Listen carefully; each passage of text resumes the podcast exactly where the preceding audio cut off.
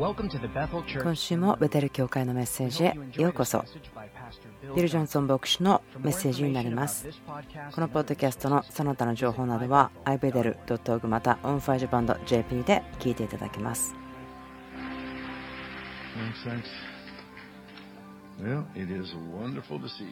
はい。今日また皆さんと会うことができてとても喜んでいます。雨のために祈ってた人がいるかもしれないですけどね。おめでとうございます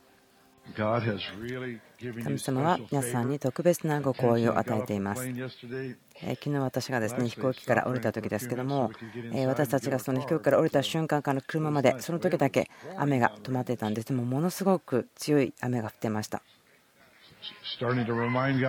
どうぞ思い出してください。他に約束がありますね。それはもう洪水を起こさないと神様が言ってくれたことです先週からですね皆さんに読んでいる面白いお話がありますけれども。覚えていますか？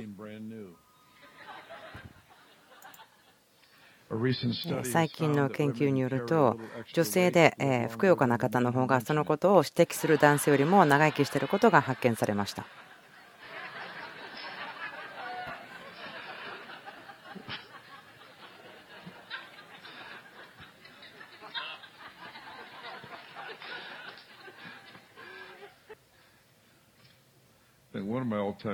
私がですねいつもこれ好きなジョークなんですけどちょっと見つからないんですけれども。あここにありましたね。何かですね私の声少しちょっと変わってしまいましたけれども。3つのカテゴリーがあります。危険安全一番安全。危険夜の食事は何ですか？安全なもの食事の準備手伝いますか？一番安全なもの。夜の食事どこに食べに行きたいですか？危険。何そのことをとっても心配してるんですか？安全なもの。もしかして私たち過剰反応してるんじゃないですか？一番安全なもの。私のキャッシュカード使っていいですよ。危険なもの。あなた今それを食べていいんですか？安全なもの。たくさんここにリンゴ残ってるの覚えてる？一番安全。それと一緒に食べるためのチョコレートをあげましょうか。最後はこれです。危険なもの。あなた今日一日何してたの？安全なもの。あなた今日それしすぎなかったらいいなと思うけど一番安全なもの。私いつもあなたがその寝巻きを着てるの大好きだよ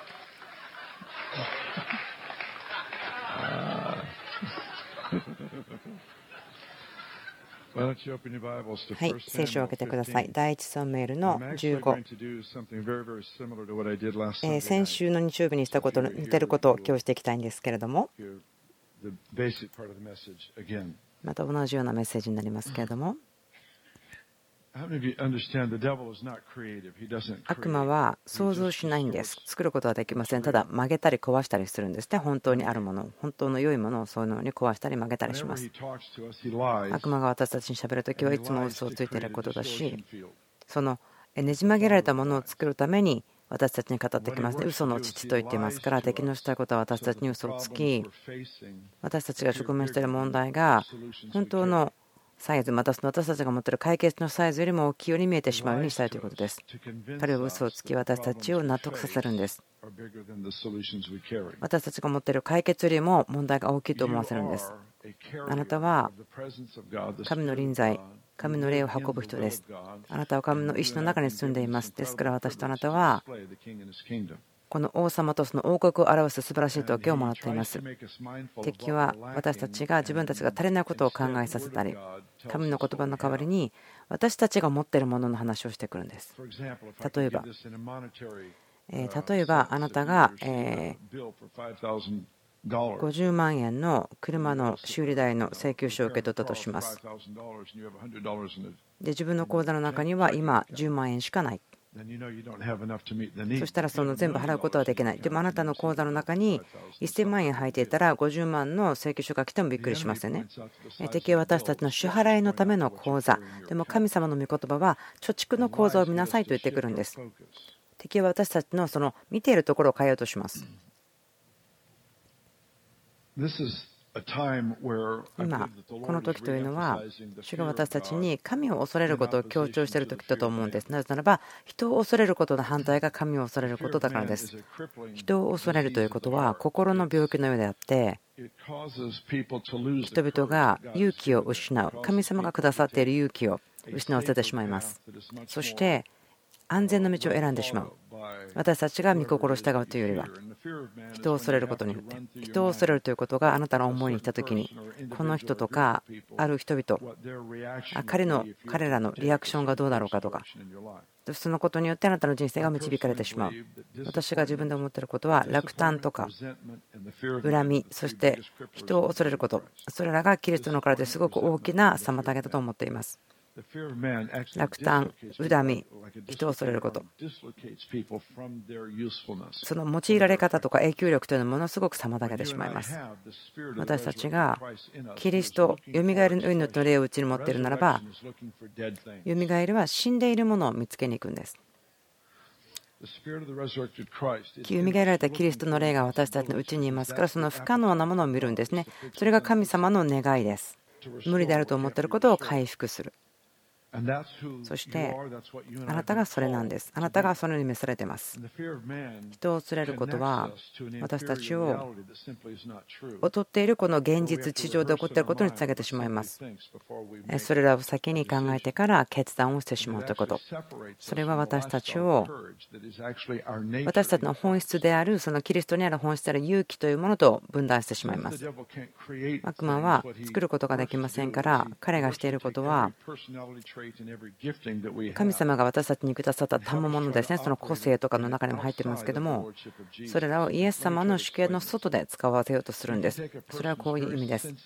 例えば、とっても神様の霊に繊細な人、普通以上にものすごく繊細な方たち、神様の心、御心、すごく繊細な方たち、また周りの人々の必要にすごく繊細な方がいますが、その賜物を主の主権の外で使うならば、例えばその臆病なものとして行動してしまったり、神が与えている恵みの中に住んでいけなくなってしまう。どういうことでしょうか。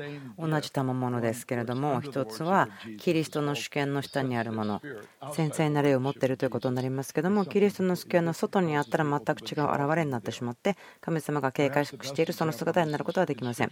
例えば、御言葉から見ることができるのはペテロです。彼はとても大胆で、あまり他の人のことを気にしないように見えますが、イエス様の主権の外にあっては、何か物事をですね変な時に言ってしまう。例えばその三条の説教とかでも、神様はペテロに何かを言いますね。神様の御心に対しての何か妨げるようなことを言ってしまいました。ペテロが間違った時に違うことを言ってしまった。彼はそれすごく上手だったんですよね。で、ペテロはある日ですね、すごく勇気があったからイエス様を叱りましたよね。覚えてますか？イエス様が十字架で死にますよという話をした時に立ち上がってですね、勇気を出して神様、あなたが神様を叱って神様の計画に文句言ったならば、分かりますか？そのペテロには大胆さがありました。でも、イエス様の主権の下に置かれた時に、でも結果的には、ペテロはですね、上下逆さまに十字架につけられたようなその人になりました。ですからそのような大胆な人をイエス・キリストの主権の下に置くとこうなりますね。そのペンテコステの日に何千人もの人に囲まれま笑われているとしてもそこに立ち上がって大胆に神がしていることを宣言する。これ同じ人ペテロでしたがある時はキリストの主権の外ある時は中ということで全く違った現れになります。人を恐れることということはこの部屋の中にいる人がどのようなレベルであっても影響を受けていると思うんですが人を恐れることはその知恵として仮面をかぶって現れる時があります特に宗教のサークルの中においては知恵として出てくるのかもしれません隠れるんですね。その助言が必要ですよということを裏に隠れます。時には神はあなただけに語り、他の方には語らない時があります。残念なことに私が話すことというのは危険なことです。ある方たちはその死を恐れることがないということを真似しようと思って無関心だったりとか人を気にしないというような態度になってしまう。それが本当のものではないんです。この人を恐れないということから自由になるには憐れみを持ってコンパッションで愛のある人になるしかないと思うんです。人のことを本当に関心がある人こそがそのような人になれると思うんです。主が私たちをその人を恐れることから解放したいんです。人を恐れるということは私はこう思っていますけども人を恐れることというのがイエス様の主権の下に入ったらどうでしょうか？これは問題とか状況とか決断を他の人の視野を通して見ることができるその素晴らしい賜物ではあると思うんです。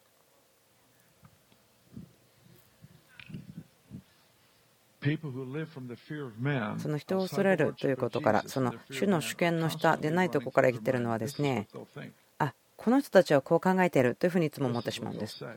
あこんなこと言われるに違いない。どういうことでしょうか？それは賜物が間違って用いられているということですね。正しく使うならば素晴らしい能力があります。それは他の人の心のことをとても関心を持って見ることができるその世に対してそのとても重要なですね死を与えることができる。自分たちが重荷を持っている人たちに対してよくコミュニケーションすることができます。人を恐れること。ということは人の意見が自分の人生をすごく支配します。でも人を恐れることの外に立つならば同じ賜物でその自分たちが使いようと思っている人たちをよく知ることができる見地を持っている人々になれます。いくつかの研究を読んだことがあります。それは死に直面している人たちに対してのものですけれどもも例えば看護師とか病院で働く人とかホスピスのワーカーの方たちとか家族の人たちとかそういった方たちがこう時間をとってですね死にゆく人たちの人生の中でこう見てきたこと、そのような話ですけれども、レポートは違うとしてもですね同じようなことが出てくるんです。この課題になると。一番の後悔していることというのは、まあ、普段はですね言わないようなことをその死に直面した時語ると思うんですけれども24時間付き添っているそのような状況においては普段以上に心が開かれるということです。その死に直面している人々の一番大きな後悔ということやったことはその方たちが周りの人たちの期待に沿って生きてしまったということでした自分自身の望みとか願いに対して踏み出していったことではなくて例えばこんな感じですね。その仕事の職業とかを選んだ時にお父さんお母さんがそれを望んでいた。兄弟とか近所とか友達とかあなたこれをすべきだよと思ったからそれをしてしまった。そこにアジャストしてしまったということ周りの人々に合わせてしまった。悲しいことは人を恐れるということは神が私たちに準備しているベストに進むことを妨げます。それは私たちを不自由にしブロックしてしまったりまたそのブロックをするそのものになってしまったりとかするんです。神はただ一人の人が全部の巨人を殺す。そのように計画はしてないんです。ストーリーを読むと分かると思うんですけれども。少なくとも4人か5人の大きな巨人がいたんですけども。でもダビデに従ってきた人によって殺されたんです。あなたが巨人を殺したかったら巨人を殺した人たちについていてください。私たちには勇気が必要ですけれども人々がこうランダムに行ってくる人の意見によって自分の人生を制限しないでください。人々に価値を置かないでというわけではなく、ただ言いたいことは、主がですね私に語った時ある時は私にしか語ってない時がありましたもちろんこの場所では私たち多くのことをチームで決断していますでもある時には主が語り自分に語られたことを私がすることを神は要求してきた時があります。私たちの上かわきというのは神の言葉に対するものです。私たちの人生をずっと通して。サウル王が愚かなことを言ってしまったですね。とこがありますけれども第1サムエル15ですけれどもサムエル預言者が戦いに行きなさいと言ってあるグループをですね聖徹しなさいと言いました。その旧約聖書ではその清さのために戦いに行かされましたけどもその清くないものも言った時には全て人々を殺し動物も殺しその整絶するもう主の前に全部捧げなさいということでした。9節言っています。しかし、サウルと彼の民をあがくと、それに超えた羊や牛の最も良いもの、子羊とすべての最も良いものを惜しみ、これらを整絶することを好まず、ただつまらない、値打ちのないものだけを整絶した。驚きなのは、人々が多くの時にその捧げ物、献金ということもこのような感覚でするんです。何か余ってるものは献金する。ダビデはこう言いましたね。私は犠牲を払わずに主に捧げ物をすることはしないと。その言ったことは、心の態度はいつも新しい領域ですね、主の御心に入っていくことができます。19節サムエルはこう言いました。あなたはなぜ主の御声に北した分取り物に飛びかかり主の身の前に悪を行ったのですか？サウルはサムエルに答えた。私は主の御声に聞き従いました。主が私に授けられた使命の道を進めました。私はアマレク人の王アガクを連れてきてアマレクを制絶しました。しかし民はギルガルである方の神主に生贄を捧げるために整絶すべきものの最上のものとして分取り物の中から羊と牛を取ったのですと言ってますね。まるでこれはアダムがあなたがくれたこの女がと言ったのと同じことですけれども整絶されるはずだったと言うんです24節サウルはサムエルに言った。私は罪を犯しました。私は主の命令とあなたの言葉に背いたからです。私は民を恐れてあなたの声に従ったのです。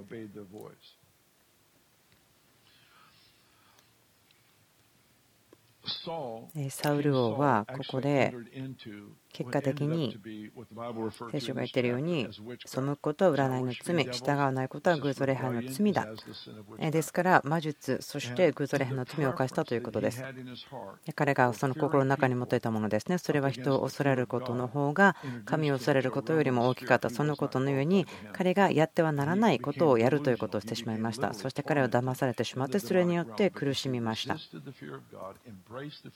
神を恐れることではなくて人を恐れることを選んでしまったこと、とても悲しいことです。私たちの人生にも起こってしまうことではあるんですけれども、機能不全、その dysfunction ということにこう許可を与えてしまう、こういうものだと言ってしまうのであるならば、自分がそこに許可を与えてしまう、その力も与えてしまうということです。私たちがもっともらしい名前をその正しく機能していないという状況につけてしまうならば私たちよくされてしましたよね。自分たちの失敗をカバーするためとかいろんな理由をしてもっともらしいことをつけてしまうんですでもそれはおかしいんです。預言者サムエルに対してですね彼は私は間違っています。許してくださいということはできずでも反対に彼はですね私はやるべきことをやりましたというふうに言ってしまいました。でもその後に彼こう言いましたね。私は罪を犯しました。私は人を恐れたからですと言いました。イエス様はとても強い警告を弟子たちにしています。マルコの福音書8章、とても私の大好きなところです。とても多くのインパクトを私の人生に与えています。イザヤの60の次ぐらいに私の人生に大きく影響を与えていますけども、その章の中で弟子たちにイエス様はこう言っています。気をつけなさい、覚醒していなさい、ヘルデのパンダネ、そしてパリサイ人のパンダネに気をつけなさいということです。これ気をつけました。私何回も喋っていますけれども、少し違うコンテキストで今日は話したいと思います。気をつけなさい。ヘルデのパンダネ。これイーストですよね。パンダネのイーストですけれども、ヘルデのパンダネ、パレサイ人のパンダネ。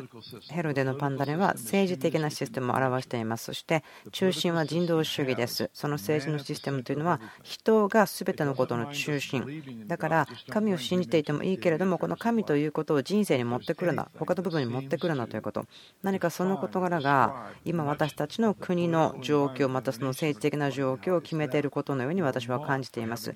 ですから私たちは神に信頼することを語るならばそれは嘲笑の種になるということ。信じててもいいけれどもそれは考えてるだけで実際ではないでしょというふうに切り分けてしまう。それは人間が作ったことです。神はもう全てのことなのでそれから切り離すことはできないんです誰かが言いましたけれどもテストがある限りは学校で祈りは捧げられ続けると思いますと言ったことからそうです。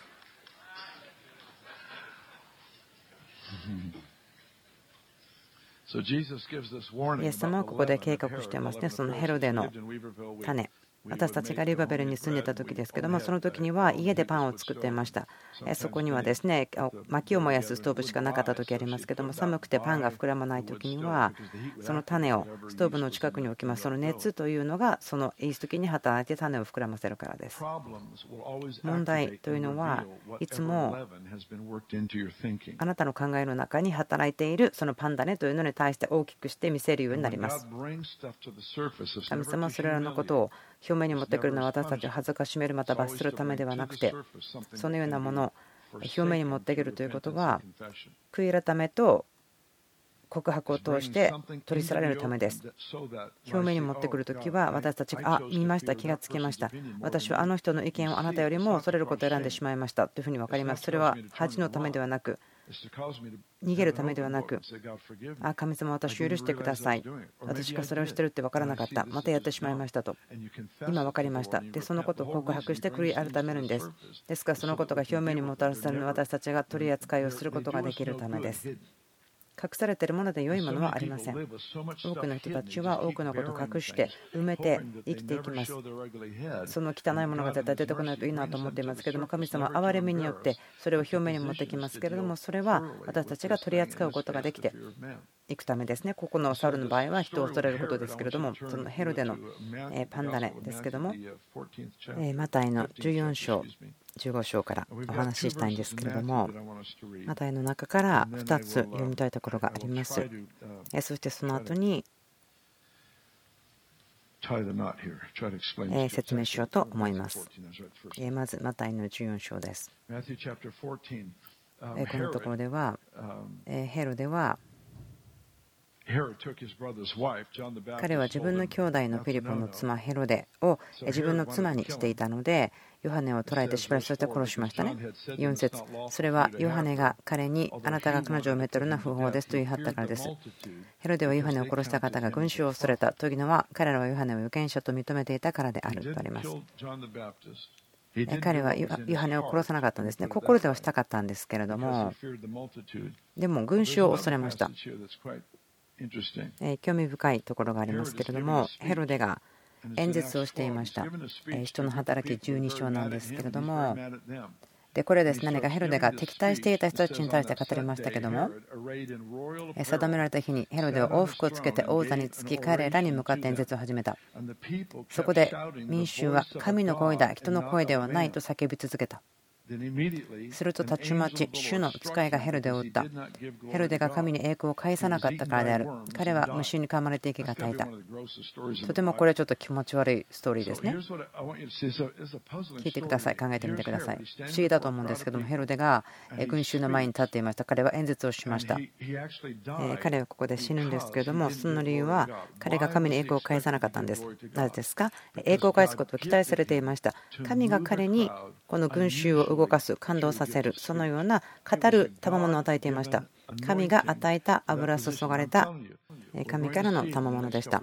アメリカにおいてもこれから数年間の間、政治の領域に対してまだご自身を知らないものを神が油注いで用いる、そのことを見ると思うんですけども、このヘロデ王の時には、この群衆に、民に言葉を語りました。でも、それが神の行為があったことだと気がつかなかったんですね。その悪い王であったとしても。聖書は言ってますけども、雨は正しいものにも邪悪なものにも注がれるということ、その雨は祝福です。雨というのは良い人にもえ不誠実なものにも注がれる。神様の親切さによって神様を治めます。これはまだ真理なんです。神は親切なので賜物を与えこの親切さによって私たちは悔い改めます。ですから私たちはここでヘロデの普通ではない人生の物語を見ます。14章のところで彼は人を恐れて心にあることはできない。でも人の働きになる時に彼は結果として死にます。それはヘロデが人からの承認認めてもらうことに対して与えたことのゆえです覚えてください。ここにはつながりがあります。人を恐れるということは、普通ではない、とても大きな欲求とか必要なものをその人から認めてもらう必要がすごく大きくなってしまいます。ある方たちはとても熱心に一生懸命働きます。でもそれは認めてもらうためであって、それは結果的に自分が誰かということを求めて働いてしまうんです。のアイデンティティのために戦ってしまうんです。認めてもらうことへの必要性がありますけども、でもそれは個人的なアイデンティティのためにそこで戦ってしまう方たちがいるということです。なんでそうなってしまうかというと人からの称賛によってまたそれは人々にアイデンティティを与えるものと思ってるんですね。でもそうではないんです。人からの称賛によって与えられるアイデンティティというのは、それまた称賛されることを続けなければいけないので、結局もっと深いですね、人を恐れることのそのアディクションになってしまうんです。私たちのアイデンティティというのは、神様の恵み、力、私たちを召した方の声、ご自身に引き寄せてくださった方、それが土台なんです。その外では私たちは特権を与えられていますね。人々を祝うということに関して人の最も大きな土台の必要というのはもちろん励まされる必要があるということですね。価値が与えられるということです。お祝いをしてもらう必要があります。数年前ですけれども、ある特定の宗教グループから出てきた人たちはですねこのように言っていました。私は寛容に取り扱ってもらったけども、お祝いをしてもらったわけではないというんですね。ですから人は全てお祝いしてもらうというかですね、他の人があなたに励ましを与えること必要なんです。でもそれは主食ではなくてサプリメントです。それはまるでスパイスのようです。その牛肉の上に乗せたスパイスのようなんです。人参ではなく。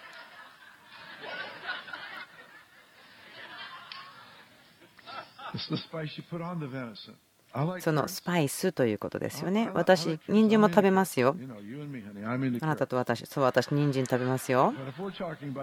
でも、その食事、力を与えるものということならば、私はビーフと言いましょう。私、これ、お肉好きだからこう話してますね。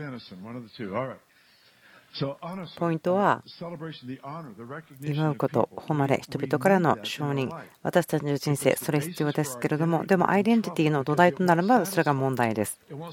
それは満足できません。私たちもっと欲しくなってしまうんです。全く反対の出されることがない欲求を作り出してしまいます。主が立て上げようとしているものに全く反対する、反対する力になってしまいます。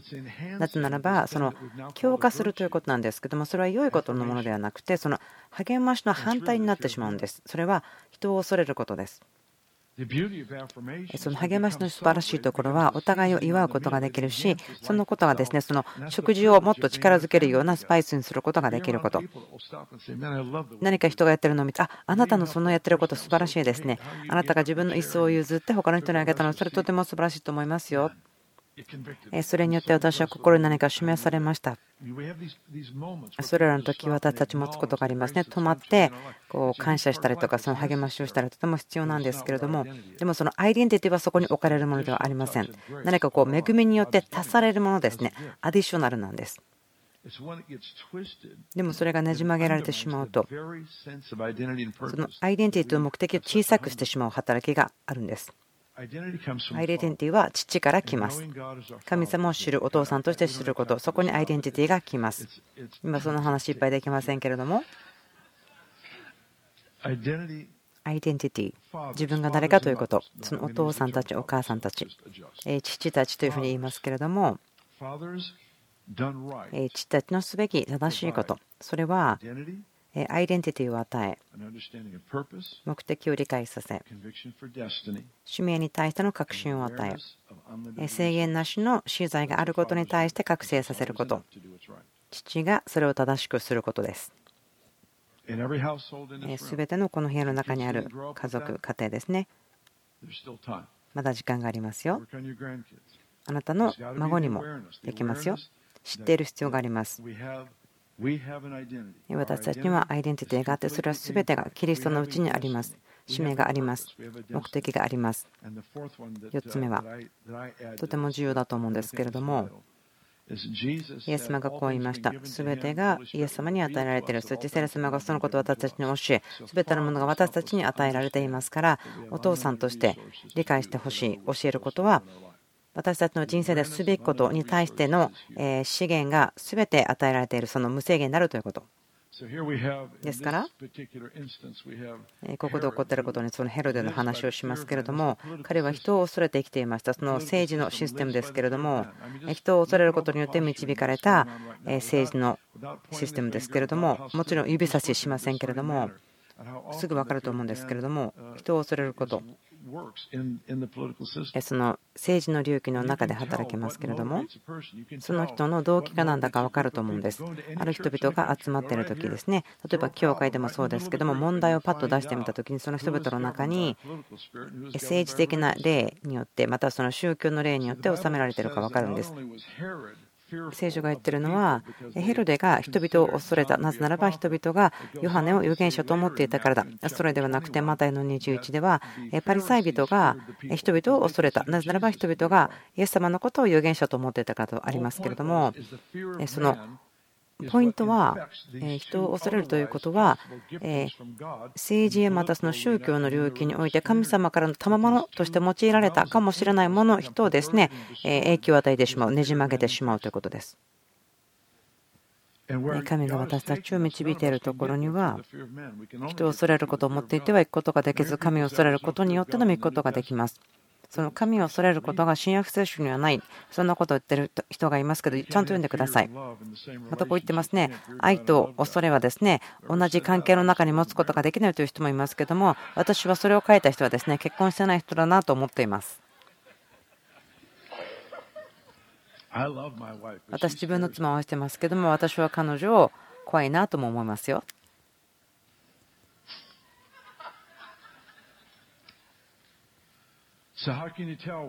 ですから人々がどのように考えるか分かりますか自分の心チェックすることができますね議論を巻き起こすようなことをグループの中にポンと投げてください宗教の例は問題にどうしたいでしょうか会員で捕まった女性のようにパリサイ人たちは意思を持ってやってきました彼らの熱心さ正しいことを行うことというのは裁きをすることによって示されたということです。宗教の例というのは、裁きによって問題を終わらせようとします。人を恐れることによって生きる人は、他の人たちが何を悪いとしているか、それを見て、自分は正しいことをしようとします。政治的なシステムがありますけどもどのように問題に応答するか。ピラトがいますけれども有例です。イエス様が彼の前に連れて行かれ糾弾されました。でもピラトはこう言います。ね私はこの人の何の罪も乱さない。でも人々はあなたはシーザー皇帝の友ではないというふうに言うんです。何が起こっているでしょうか？政治の領域というのは前進するために操りとか糾弾するまたコントロールとしてしようとします。これらのことというのは人を恐れることの子孫なんです。宗教の例もそうです。糾弾すること、脅かすこと、操ること、コントロールすることです。ですから、神の御国は本当に全く違うんです。主の霊があるところには自由があります。神の御国の本質、中心というものは、この御国の中にいる方が、この外に行ってあなたが何でもやりたいことをやってるよよりも自由なんです。自由ということは、私がしたいことをするということではなくて、正しいことをするということが自由なんです。それが神の御国なんです。その宗教の例、宗教的な人たちは問題に石を投げて裁きたいんですね。ピラトは人々の考えの中を離れているというそのイメージを作れた方、例えば手を洗うとか人々の前で、何かその離れる、距離を置くということ、その政治的な例というのが何か問題があったときに人々はそこから離れていきます。その政治の領域には何か問題があったらその人の友達はみんな逃げていきます、離れていきます。一方では裁くための意思を持っているそれによって問題を負わせる反対側では政治の霊教会の中でも働きますね。それはこういうんですよね。距離を置きたい。私の名前とつながっている人は、あの問題を起こした人とつながってほしくない。10年、20年経って悔い改めの芽が出たらですね、ミニストリーに戻っていいかもしれない。そのミニストリーも良くなってきたら、その頃にまた会ってもいいかもしれない。わお、すごくあなたには勇気がありますね。知ってますか？あまり好まれないという立場もですねそんなに悪くないんですよ。本当に全然悪くないんです。私はですね、えお友達の中に、まあ、大体私の友達はそんなことしませんが、たまにすごくま愚かな失敗をしてしまった友達もいます。言い訳していいことではないんだけれども、でも許されないことではないんです。距離をとってそのことによって人々が自分が清さを愛していると思うならば私の人生見てください。私が清さに価値を持たないならば誰と付き合ってても関係ないのです。私たちはいくつかのことを考え直す必要がありますね。イエス様が人々に対して応答し付き合った方法。イエス様のことを酔っ払いとか大ぐらいとか言いましたね。どんな人たちと会ってたかということに対して。でもイエス様は恐れてなかったんです。どのようなイメージが作られるかということ。そしてその反対の視野から問題のことをちょっと一つ話したいんですけども気をつけておいてください。このあなたと問題に距離を置くということですけどもあなたがその関係の中にいて守られてるなら大丈夫ですけどもでもそこにあなたが罪を犯してしまうならば自分の安全のために距離を置いてください。その人と一緒にいて自分の昔の罪に戻ってしまうとかそういうのであるならばその距離を置いてください。でもそのことを説明するのは言うことでしょう。正直に言ってみてください。私自身も葛藤してるしあなたが本当に良くなってほしいから私はちょっと距離が必要ですと。操らないでください。その人を恐れることによって、また多くのクリスチャンの前に立って、あれを呪ったり、これを呪ったり、それをすることによって、あなたが義の人ということをですね見せなくてもいいので、それをやめてください。やめてください。それは私たちの人生の中で見られることが必要ですね。私の人生の中が出てくるものでなければリアルではありません。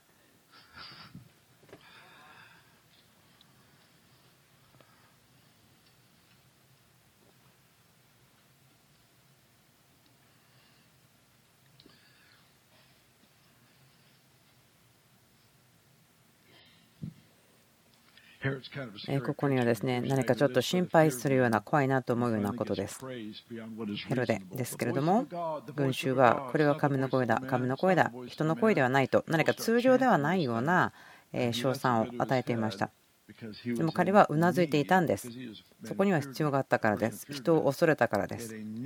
それによって励ましが必要なことになってしまっていたんです。これはまるで剣によって生きる者は剣によって死ぬと。どういうことでしょうか？あなたがどうやって生きるかによってあなたがどうやって死ぬかを言っているということです。あなたが、え誉れの中に生きるならば誉れの中に死ぬことができるでしょ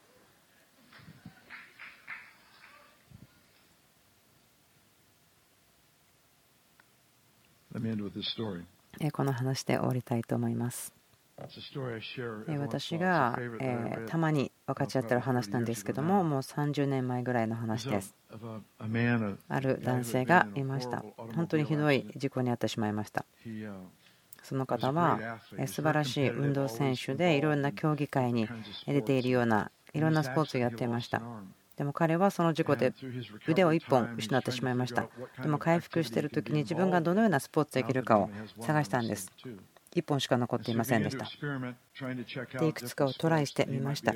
彼が何ができるかということで、競技会に出てみたりとか、それが彼の人生の中で大きな位置を占めていたからです。で結局彼はハンドボールというですねスポーツをする選択をしました。ラケットボールというのを知ってますか？ラケットボールの方が楽しいし安全です。ハンドボールはなんかとても痛いんです。とてもですねゴルフボールのような硬いボールを何かその手にですねレーザーみたいなものをつけて投げたりする私それ好きではないんです。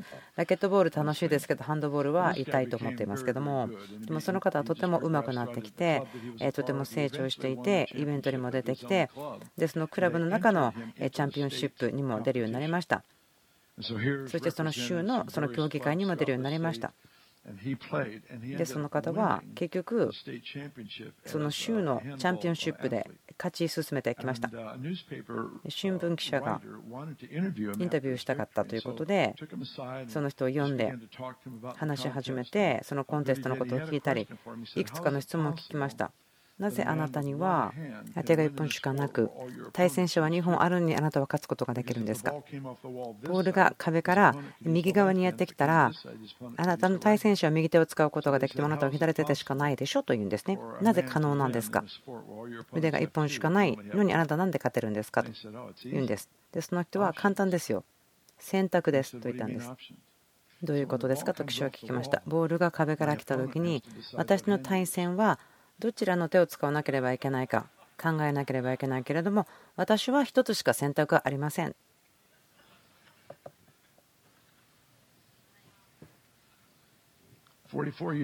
44年前に私ははいと言いました。そしてその一本の手だけを使うそのことを選択しました何かがやってきた時に神様の御心であるなら決断はすでに作られているので賞賛は問題ではありません。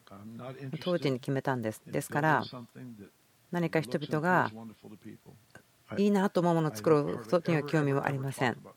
この話は本当にこんな話しないんですけども今日話してあと20年この話はしません私はある友達がいます。教会で神様の働きをシャットダウンしてしまった人がいました。なぜならば、人を恐れたからです。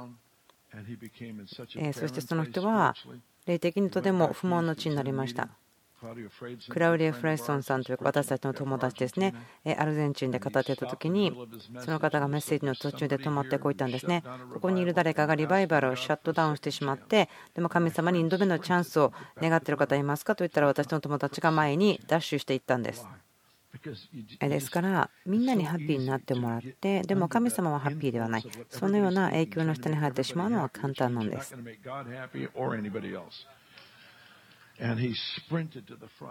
そして彼は前にダッシュしていて、今、素晴らしいリバイバルが国の中で起こっている教会をリードしています。このような時があります。魂から来るものが私たちを主の御心を願わせることになるもの。主が私たちにくださる考えなさいということ。もしあなたが私のストーリー知ってるならば分かると思うんですけども真夜中にですね主とエンカウンターがあってずっと一晩中エンカウンターがありました。とても難しい時でしたそれはとても神様の力の臨在が強かったので私は普通に機能することができませんでした。主は私に聞きました。でもこのこと私8ヶ月祈ってました。代価がどんなにかかってもあなたをもっと受け取りたいんですと。でもそれにイエスと言ったら普通の人間として生きる機能を失ったかもしれません自分の計画とかもできなくなるかもしれない。今話すことはあまりできませんけれどもでも朝3時半ぐらいですねこの時にベッドにいてでも涙がいっぱい出てきてました。私の枕が濡れるぐらいになりました。主はこう言いました。あなたがどんな代価を払ってももっとといったことは本気ですかと言ったんです。で私ははいと言いました。その交換としてあなたを受け取れるならばはいと言ったんです。私にどうぞ好きなことなさってくださいと言いました。ということは私は選べました。それは片手で生きることを選んだようなものです。選択はないんです。選択はないんです、私にとっては。いらないんです。あなたにとってはおかしいと思うかもしれませんけれども、私の人生には実際そうなんです。もし来週何かが起こったら、まあ、私でですね、全く新しいレベルに上がる、それは期待できないこともありませんけれども、でも今日まではそうです。決断しました。40年前に。その3時半のエンカウンターの時から。もう私は代価を数えることはしません。